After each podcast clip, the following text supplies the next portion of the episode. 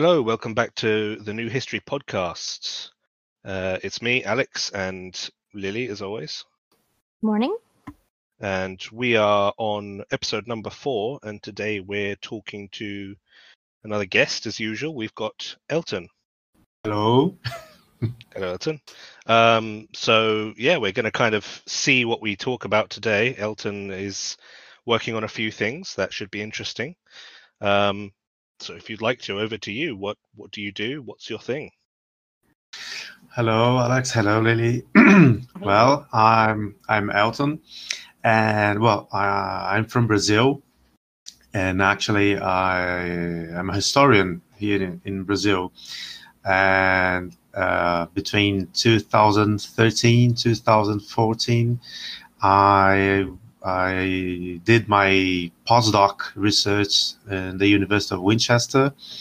Mm. And let's say that I am a kind of uh, a really nerd guy about Beowulf. So uh, I think all my all my all my research uh, something in some way or in some moment just crossed the Beowulf uh, poem. So yes, I think it just to be yeah. And here in Brazil, I teach. I, am I'm, I'm a lecturer in a, a private uh, institution here in, in Brazil, and uh, I'm planning on 2021 to start a second postdoc about Beowulf. Very. Of course. Can't get There's enough.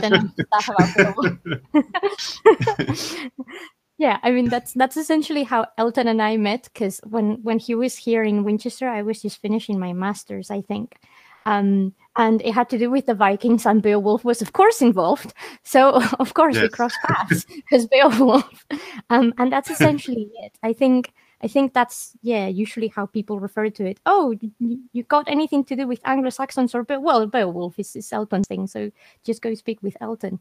Um, and that's sort of how how it went um, I mean, it's not just Beowulf that you look at, is it? It's general sort of Anglo-Saxon period, um, King Alfred, and Mhm. sort of, I guess, heroic poetry in general. Can we can we say that yes, yes, to some extent? yes. Yeah. So, but yeah, I mean, it's it's it, Elton is generally the, the Beowulf guy. Um, for for those who know. Um, but you're actually doing something really interesting over there in Brazil as well. Um, and I was wondering if you could tell us a bit more about the um, the project that you're running right now and that you are co-founder of. Mm-hmm.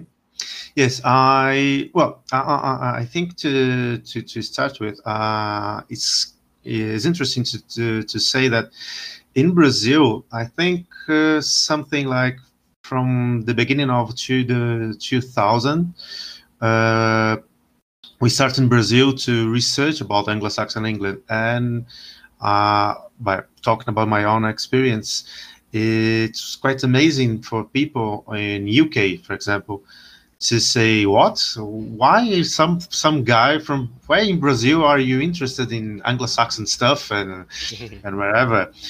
And it's quite interesting because i have a friend uh, santiago. She's from uh, argentina. And and his expertise is vikings. She, uh, he studies vikings uh, and uh, we have Like kind of yeah we we have kind of of the same uh, experience because he he said to me the same thing like uh, well, he did his master's degrees in uh, Iceland. And in Iceland was the same like what? Why is some guy from Argentina are interested in Vikings and and coming here to Iceland? And in general we answer we answer like something like this okay so is okay from some people from I don't know like Germany or UK to come to Brazil or so or Latin America to study Latin America, but it's not okay some people from Latin America to study Europe. So it's quite interesting. Reverse colonialism. How dare you? yeah, yeah, it's like something like this. So, well, so here in Brazil, uh, a couple of years, uh, well, actually, from since 2000, uh, we have this group of people studying Anglo-Saxon stuff. I, uh, I am actually the one of the first ones, and uh, uh, nowadays we have a group. We just uh, started a group. It's called Insula. Uh, it's a group of uh, uh, Brazilian researchers about uh, actually not just England, but uh, Britain, Ireland. so the, all the islands of the of the north of Europe, okay. and and it's quite interesting because we we are quite new, but we are we started with I think now we are about 51 people right now. Oh, wow, that's pretty big like, network. Yeah, yes, it's, it's quite impressive because, and oh, uh, obviously we are we have PhD students, masters degree students, undergrads, and of course PhD like uh, uh, mm-hmm. teachers actually. And talking about the people of our Anglo-Saxon stuff, we are, I think we are now something like five or seven people. Well, we, we can mm. We can fill a, a small bus.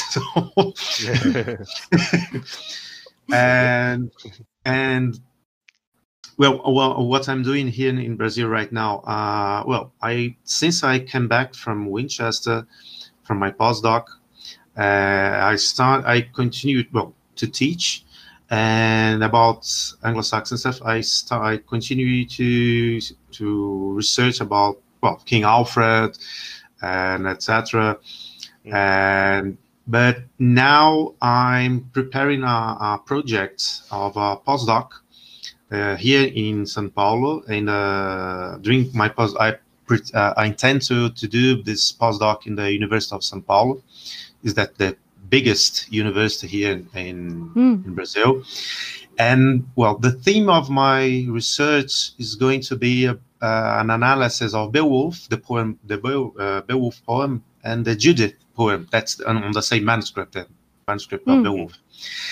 And the point I'm uh, I want to to to to research is, is to see Beowulf not as a kind of uh, Nordic stuff. I, I, mean, in general, people work with Beowulf saying, oh, yeah, okay, Beowulf, uh, the poem works with uh, uh, the, the ancient Scandinavia because all the Danes and the, and the Swedes and etc and I'm trying to to to create an, a hypothesis that actually, okay, it's something that uh, uh, uh, it's a tradition that came to to to England in the Middle Ages, and uh, we can go back to to uh, migration times. That the Beowulf we know, I'm I'm arguing it's actually a production of the Alfredian court of a sort oh. of kind of uh, propaganda or actually a sort of uh, uh, mirror of princes like uh, a poem that brings some uh, role models for the Alfredian aristocracy oh. and actually a kind of uh, panegyric like a, uh, Beowulf and Judith like poems that actually exalt the uh, the Wessex dynasty. Like mm. I compare with the genealogy of the beginning of Beowulf of Scyld, Scefing, etc., with the genealogy we find we can find on the genealogy of the Anglo-Saxon Chronicle of Æthelwulf, the father of, of King Alfred. Yes, it's the same. We, yes, we can find the Scyld, Sceaf, etc.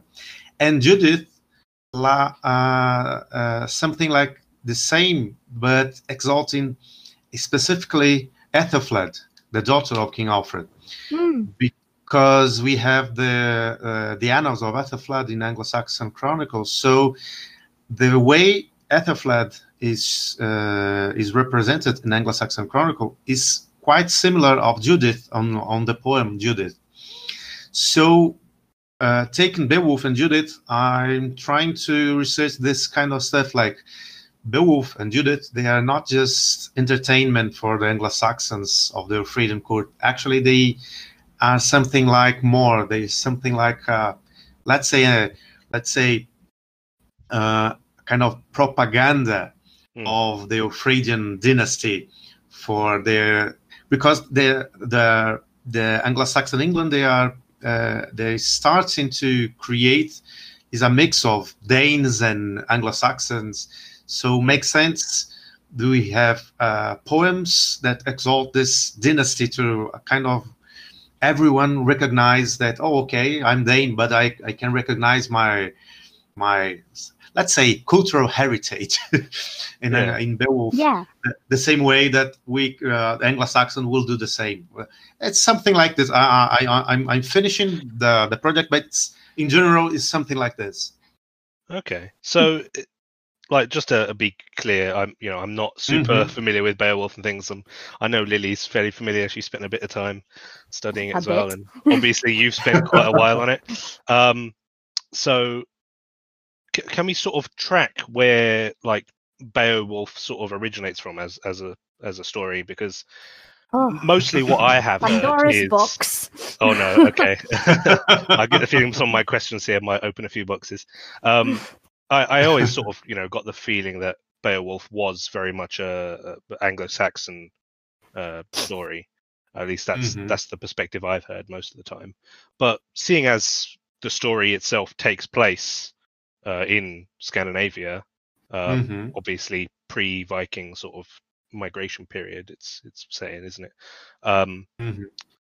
it would make sense for it to be obviously from other places. So what you're saying is That, uh, I, I, I'll say that yeah, uh, as Lily said, uh, it's a Pandora box, right? Because because we are.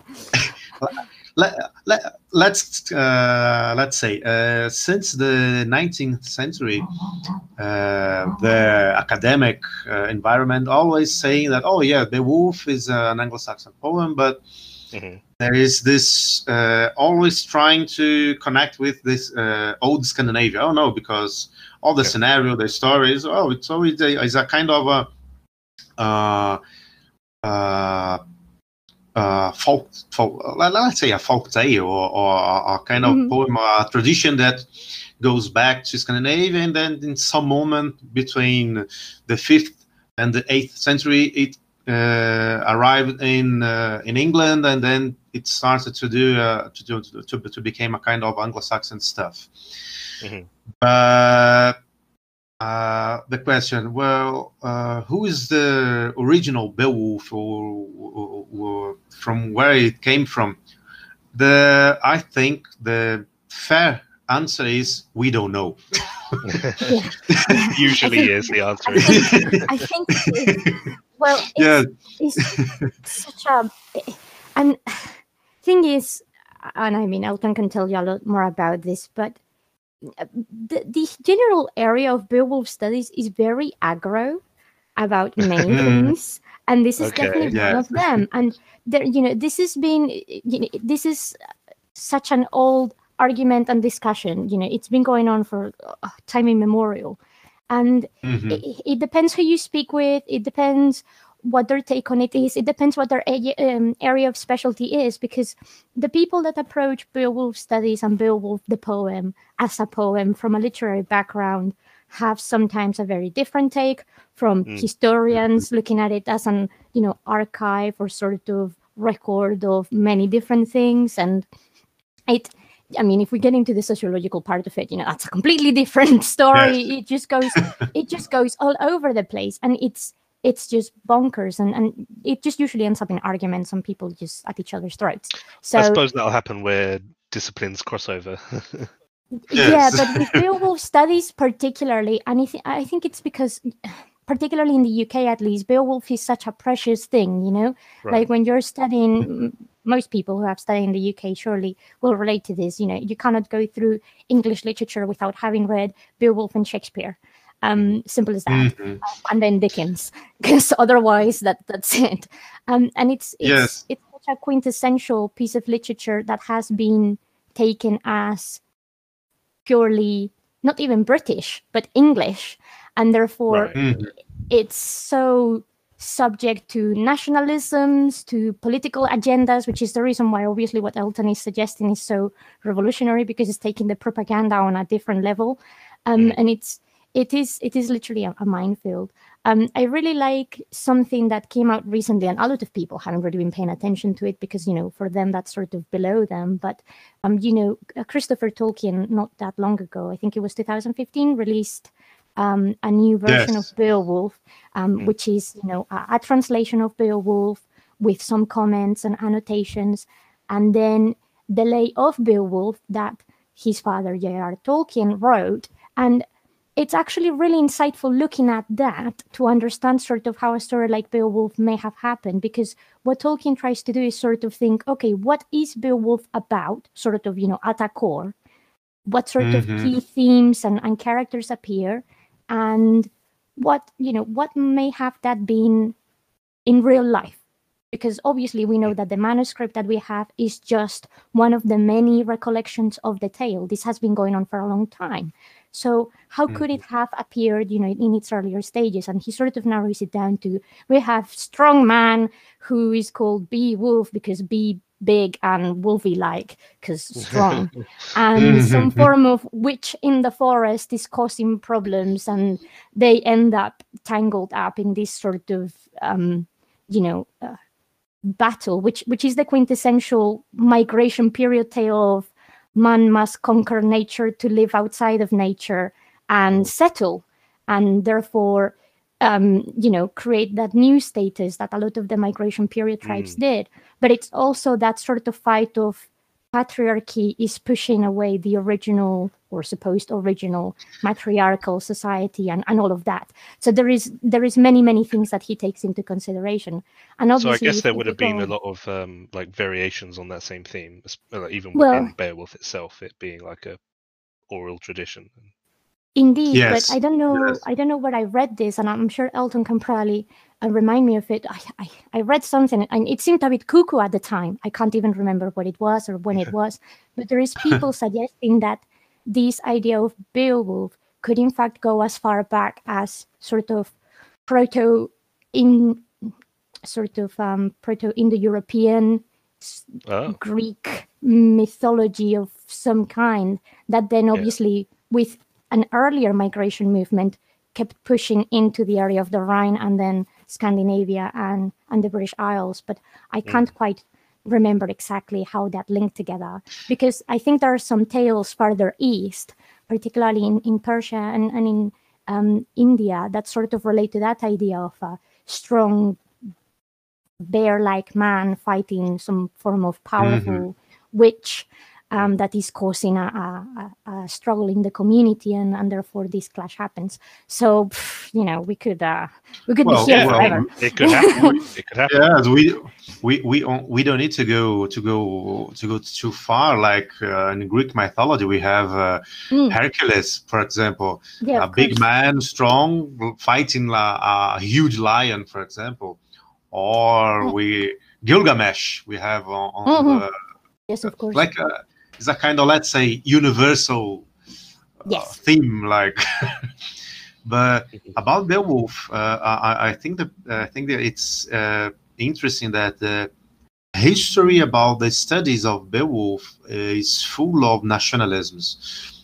Oh, since the beginning. So full of nationalism. since, since the beginning like when uh, the when Thorkelin that was the first one to to study Beowulf uh, he was Danish and he since the beginning like oh no Beowulf is a is a Scandinavian especially Danish poem. And in Germany people will say no because Beowulf actually is German. And it Mhm. yeah, and it and it was taken by the Scandinavian and Anglo-Saxon. Also so uh, we can see that all the time they this kind of trying to let's say cooptate let's trying to kidnap Beowulf Yeah. to the present. And and and professor fit, uh, yeah uh, and professor uh, uh, dorothy whitelock she, in the 60s she wrote the that uh, that real really interesting book. It's the audience of beowulf and she said she said like like the big the, the main uh, uh, the uh, the main problem with the beowulf studies is not beowulf is the academics like because Yeah. the, uh, Quite a simple there is- thing in itself. really. yes yeah Everyone just Yes. complicates it. yeah, and- and she said that because uh, the, the the researchers are are, are always always always trying to find something Beowulf that's not in Beowulf. Actually, it's something Yeah. contemporary, and the, and and people are trying. Oh no, uh, they're trying to find this or this or the lit, the, all this lit, uh, literary construction of this historical metaphor. Right. But actually, the poem, it's the poem, and Yeah. that's Yeah. why I, I think Absolutely. uh, the article of of Tolkien, uh, uh, the uh, Monster and the Critics, is so important Mm. because she he tried to to break this tradition to say, Mm. okay, it's a poem, it's not. Uh, uh, it's not a projection of, of contemporary stuff or nationalism or etc. Mhm. And I I really like the the the idea of Professor John Niles. Uh, he uh, it's on the on his book. I think the the, the title of the book is uh, Homo Homo Narrans, or something like this. And he uh, he proposed to see Beowulf as a, a ritual discourse. Like, okay, it's uh, the origin of the poem rem- uh, goes back to the pre-migrations or maybe an ancient Scandinavia or wherever. But what we have now is this poem. So, uh, and this poem obviously uh, it, uh, it comes from a oral tradition, and probably it's a kind of let's say a kind of Frankenstein. Like we have Mm. ma- uh, we- we- a lot of, of, of tales in Beowulf, like uh, tales that we can connect with the, the Volsung saga, tales we can Yeah. connect maybe with the uh, uh, the ascension of, of of the kingdom of Mercia, like Offa, King Offa. But in on that moment, something like the end of the 9th century and beginning of the 10th century, this poem uh, was composed uh, as we know it. And John Niles said, probably we don't have an original poem, and probably we don't have the the the Ur poet that Yeah. uh, composed all of this. It's a long tradition of construction of an identity in England Mm. and every generation, every century was uh, uh, was constructing its own Beowulf, and unfortunately, the only Beowulf we know is this, like say, uh, Beowulf from Alfredian to Knut's time. Yeah. So Yeah. probably there was a lot other other versions of Beowulf, but we don't have it. So until Yeah, we I mean, most yeah. of them not even being written down, obviously. So, yes, yes, exactly, exactly. um, so it's yeah. carry on, sorry. No, no. I, I was just saying that. Uh, so in the end, I I think it's quite interesting this this, this idea of, of John Niles. Like re, uh, Beowulf is a, this ritual discourse that Mm. has a function that is to to be a role model and uh, obviously an entertainment for the aristocracy of Anglo-Saxon England from late Anglo-Saxon periods. Well, it makes sense. I mean, what you were saying earlier about the you know people from various countries trying to claim Beowulf as you know either English or Mhm. Danish or German. I, I don't see why people would really do that because these countries didn't exist when Beowulf was a Yes. you know a story that people told all the time.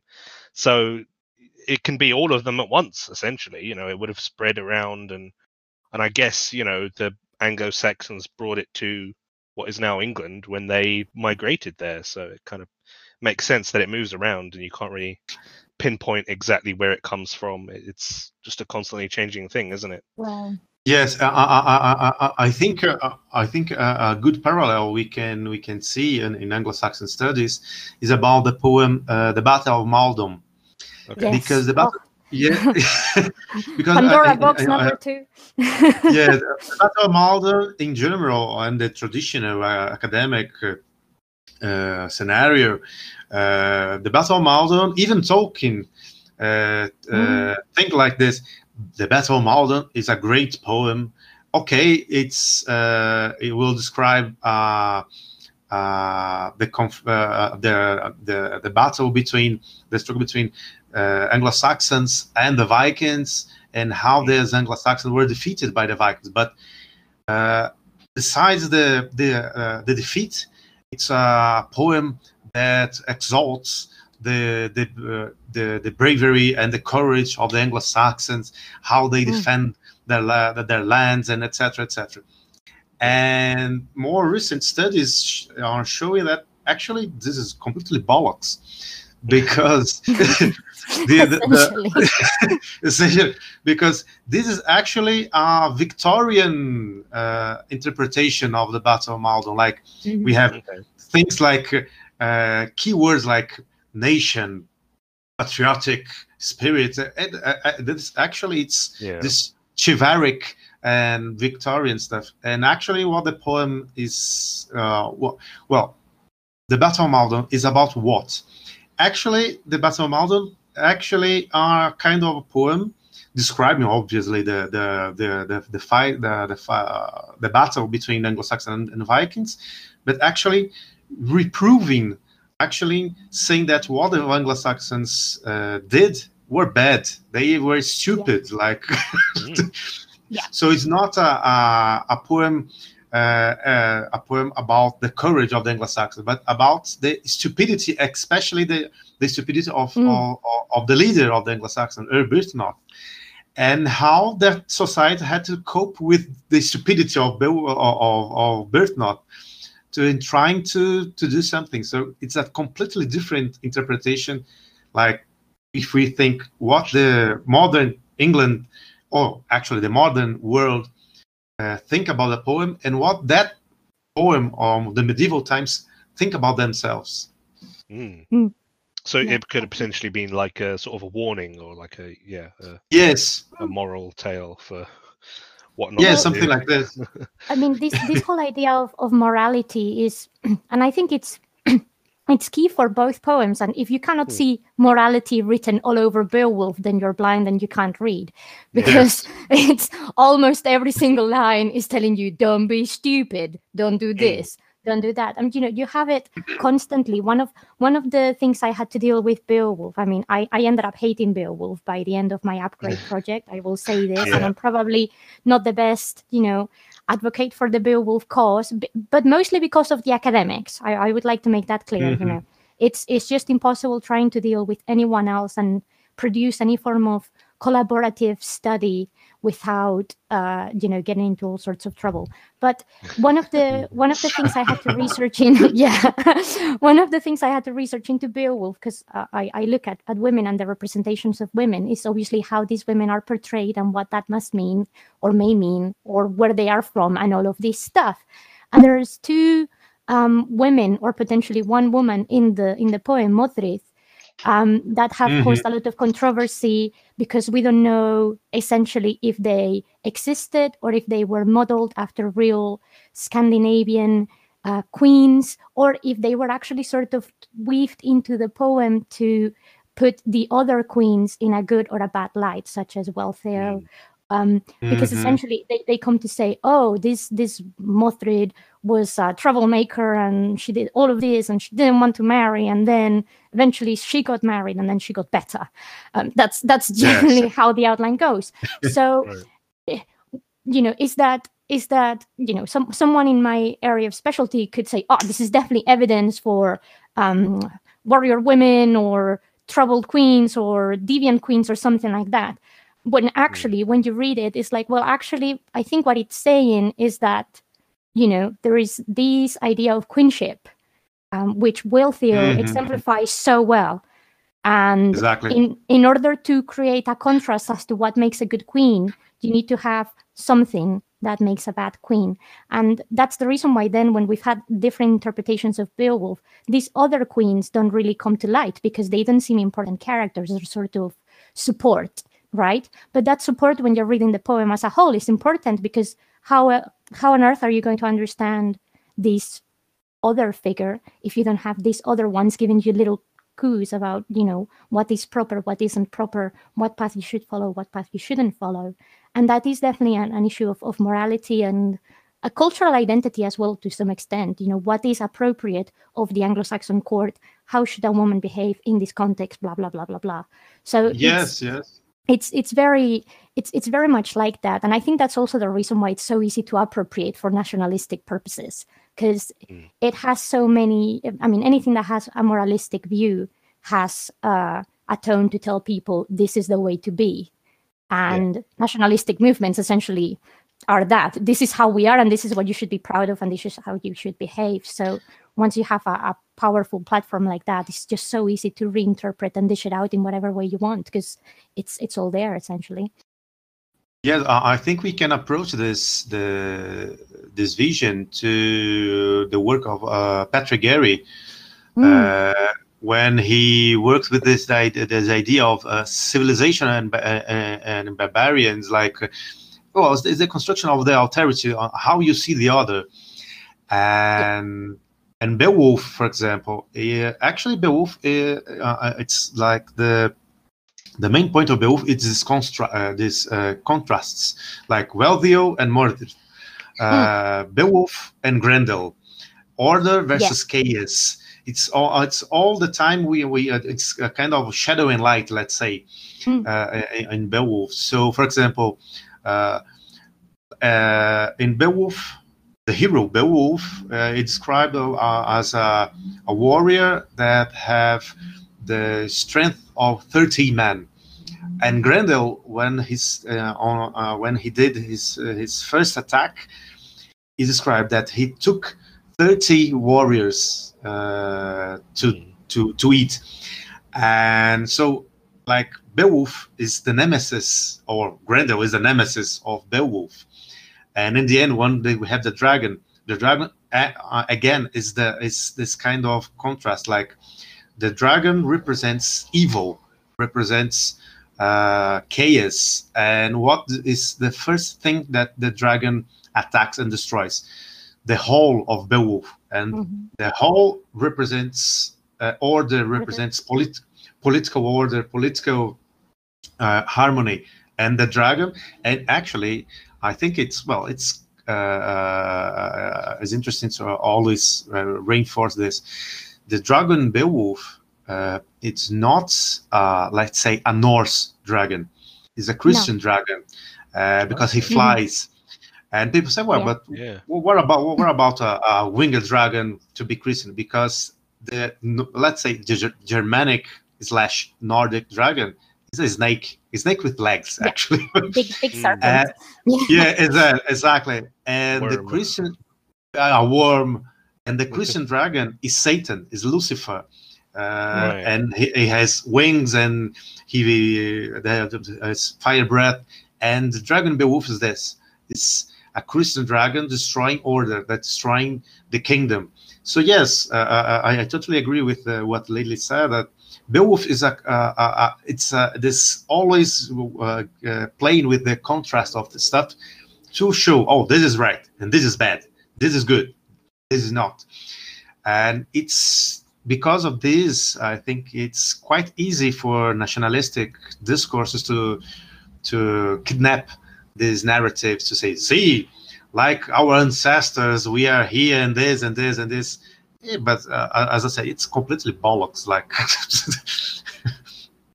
Mm. it's it's not it's not how it is and i think that's also the reason why it's been quite popular sort of in other forms of fiction particularly films and things like that i mean i don't know how Mhm. do you feel on that front obviously i've had to look into this a fair bit but it's it's interesting how beowulf has just become yeah that sort of archetypal idea of big hero defeats big monster and that's that's Yes. essentially how all all of the films and, and series go um apart Mhm. from i find the um the beowulf and grendel which is essentially sort of like a, a medieval noir crime investigation which is oh yes, which is yes, kind of kind of cool though because it, it brings back that sort of human element that I think sometimes we're missing in a story like Beowulf. You know, this there was a guy and and the hero journey is wonderful, but how must have he felt and the decisions he had to make to get to you know where he was because I mean the poem is essentially a very long epitaph. It's it's a cry Mhm. for how Beowulf was so great and now he's dead. So what makes this guy so good? and that's that's an aspect of the film that I actually really like. That they kind of bring, obviously, Gerard Butler, which makes it all you know much more epic and whatnot. But it Mhm. it kind of makes you feel for Beowulf because it shows how all of these heroic moments have a really deep impact into kinship and politics and, and just the human element of it all, which I think it is in the poem, sort of maybe not as explicit as they make it in the film, but that's also why when you know you know you said the whole propaganda about Alfredian court and how things work that way, I think it's very interesting, particularly if we Mm-hmm. compare it to the Battle of Maldon poem, because uh, there are all of those hints about how you know how to deal with these situations as an ordinary human being not just as a king but you know how how do you deal with this and how you take this path is just as important as coming out victorious on the other end. Yes. so it's it's very interesting. And there is there are articles that are written about the sort of the psychology of beowulf particularly and and the the cycle of beowulf which are quite mesmerizing. And i haven't really managed to wrap my head around them because they just go into far too many layers for me. But it's it's very interesting. So i was wondering that sort of human element do you think is very important in this whole idea of propaganda that you are sort of pursuing in your new postgrad or is that a bit more on the sides? I think it's it's uh, really really important. I think, uh, well, I I think first of all uh, we have to think like taking back uh, uh, to the film, the Be- Be- Beowulf and Grendel.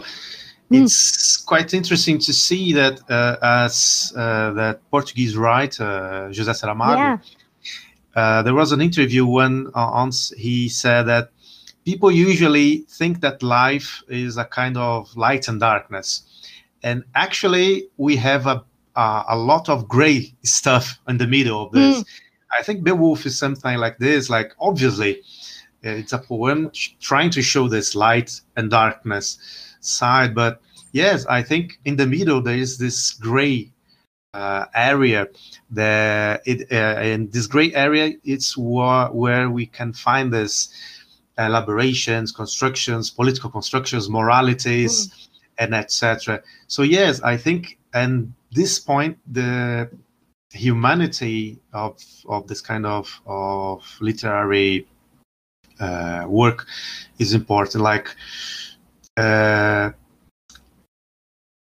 as an example i remember when i was in in winchester there was this seminar i don't remember uh, when i think was uh, janet nelson was in southampton I, I, I don't remember actually. And they were talking about she was talking about king Athelstan. And why king Thank yes yeah and why king Athelstan was this big guy this great guy this uh, fantastic king and why king Alfred uh, liked it so much king uh, king Ath- uh, to create this whole myth about about uh, king Athelstan like uh, King Alfred almost saying that uh, you are going to be my my heir and something like this. And Mm, I yeah. remember when I we- when I uh, when I left the the seminar, I was uh, uh, I don't I remember it was me and Courtney, and uh, and then we were we were talking about this, and, and I said this like maybe people are forgetting that King Alfred and Athelstan was a relationship between a grandfather and a, a, a, a grandson. So obviously, King Alfred would be so uh, fascinated by uh, Athelstan in trying to create this uh, idea of uh, King Athelstan because it was like a grandfather with his first grandson. And I, I, I remember, like people forget that this all these people that we're talking about in history, they are human beings. Yes. So so yes well when we and then when when we think about beowulf oh but uh, this wherever this guy or bunch of people that create the the, the, the story about a huge warrior fighting monsters they are trying to to send a message or political message or maybe propaganda or something of course yes because they were human beings too so uh, it's a Mm. human pro- yes a human production so Yeah. uh, like uh, uh, i'm saying that uh, beowulf is not uh, a heroic poem. No i'm not saying that. This beowulf is a heroic poem and a really interesting poem if you if you like like main, uh, mainly if you like uh, uh, Dungeons and Dragons and suddenly we have this uh, we have a, a cave and Yeah. have a dragon uh, and it's uh, very cool stuff. But at the same time it's uh, we can think uh, as a propaganda or something like because the same let's say the same way uh, on that and and, nowadays we have this uh, narratives being used as uh, nationalistic purposes or political purposes. On the middle ages was the same. I think it's Mm. a- an article of uh, i think it's david i don't remember i'm really sorry but it's da- daniel david da- uh, reese he has a really interesting article about this like nationalistic or idea of nation in middle ages. Yeah. and how we can can talk about this like ideas that are are used to create this feeling of identity. And actually it's almost the same stuff we have nowadays. So beowulf could be used like this or, or, or the battle of maldon or other poems like Widsith, uh, of this bunch of a list of names and kings like why they are describing these kingdoms and kings and people because they, there is a, a, a, a identity purpose uh, behind all of this.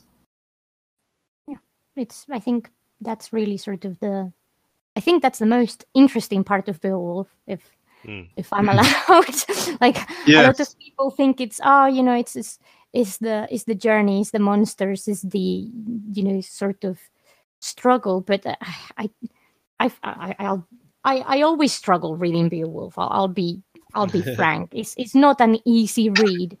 It's it can be very repetitive. You can get confused a lot. And you know coming from someone who has read a lot of weird stuff and if you read any of the scandinavian sagas you're gonna be trying to remember who the hell was someone's grandfather Yes. or grandmother you know 300 years prior it's it's you know it's it's very game of thrones it's very you know tolkien it's very silmarillion it's, it's essentially that Yeah. but yeah. but even for someone who has tried it's it is hard because the the poem lapses timelines as well sometimes you're like am i talking about beowulf now beowulf 10 years ago beowulf in the future i'm not really sure because obviously it all happens in stages and it's it's very easy to sort of lose interest after a while Yeah.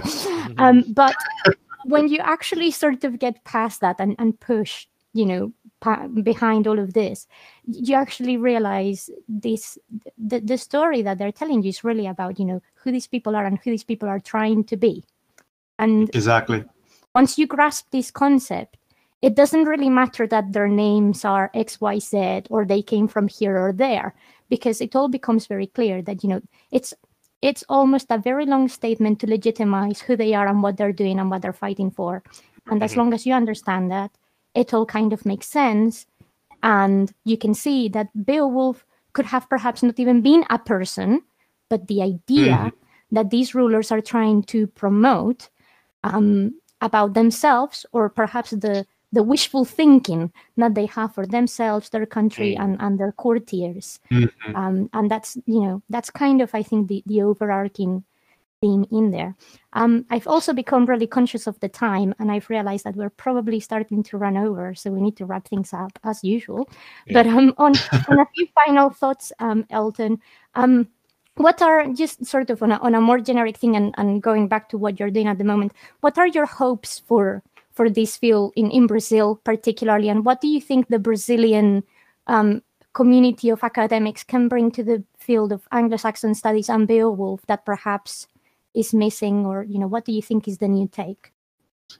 Uh, I well, uh, I first of all, I'm quite happy of this uh, about this group. Uh, I, I said before, because uh, at the beginning I was just me. I was just the crazy guy Mm. about Anglo-Saxon stuff in Brazil, and now Yeah. we have we, we have uh, a, a group that's growing, so it's good, and I think that's. Uh, really interesting because and it's and it could be really let's say health healthy because we are we are not uh, let's say we are not british So Yeah. we are look uh, we are uh, uh, doing a research or taking a vision outside the let's say British society. So for example, I let's say maybe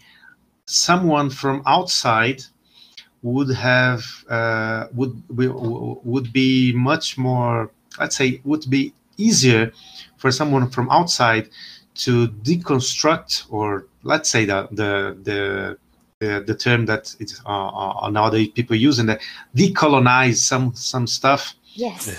from from outside because for example this idea about uh, the battle of Maldon uh, I think uh, uh, until now we we we have on the on the uh, academic environment people saying that no but the battle of Maldon is uh, is about glory and bravery of the Anglo-Saxons defending the the country etc but maybe someone some uh, uh, someone from outside the uh, the UK or the I would say some someone outside even the anglophone uh, Yeah. world would take another look to the same stuff. So yes, like I Yeah, think definitely. it's it's quite interesting to see people from outside of let's say the native land of these uh, primary Mhm. sources taking a different look to this kind of stuff because I think it would it's, it's quite good to to to change some stuff to like to Yeah. deconstruct this kind of uh, of like say traditions that maybe are not so uh, they are not talking actually about the the source but they are talking about I don't know Victorian heritage that yeah, uh, what it's et cetera. become. So yeah, no, it makes sense. Yeah, to get just more perspectives from yes all sorts of different people, different backgrounds. Yeah. It's good. well in a in a sort of loophole and, and it often happens when we have these conversations you know it's a bit difficult understanding concepts of propaganda nationalism and identity when you are of that nationalism identity and, Mhm. and social context you know as much as you may not Mm. buy into those ideas it's it's it's really my field of expertise it's it the whole idea subtle, of I guess. yeah it's it's the whole idea of cultural identity and cultural citizenship you know um you may be british born british raised and beowulf is your you know breakfast of every day and you think that makes you british and therefore beowulf is a british product but someone Mm. like me from a foreign country or elton may have an Mhm. affiliation to that culture and and this is where the word citizenship becomes useful because then you are subscribing to those ideas but without the Mhm. personal um, genetical attachment to that land yes and therefore you can kind of detach some of your bias and say actually you know this is this is where the where the bias comes in and this is where you need to sort of take it out and, and revise it through a different lens. Because sometimes you know sometimes this happens and i think it's it's it's just one of those things in history. We cannot forego our identity. We cannot forego our past and our heritage and it's part of us. But sometimes Mm. that hinders us to understand properly what uh, things are about. And it's, let's it's say that uh, uh, uh, I, I- I think what we, we can do uh, uh, uh, like a metaphor like it's like uh, uh, it's like playing chess it's obviously like uh, you can see the uh, uh, the game when you are a player but you can't see when you are a piece on the board Yep. Right. so Yep, that's hundred percent. Yeah, you can you you can be the puppet master, but you know too the close. the pawns. Yeah, the Too pawns close are not the gonna picture. be. Yes Yeah, Just need to zoom out a bit. yeah, literally. Google Maps. Excellent. Well, on that note, I think um, that's all we have time for today. Um, thank you very much, Elton, for joining us and at this unholy hour of the day, which is in Brazil. Uh, the day is just starting Thank over you. there, I'm sure.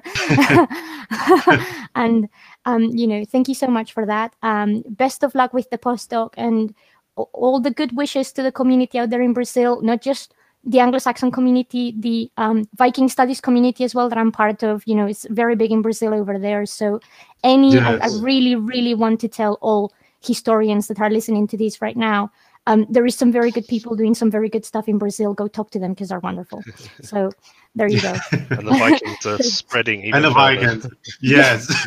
exactly. As as early medievalists will conquer the world, even where there is no early medieval history. Brilliant. Well, thank you so much, guys, and that's the end of today. See you in the next one. Okay. Thanks for listening. Bye. Thank you so much. Bye bye.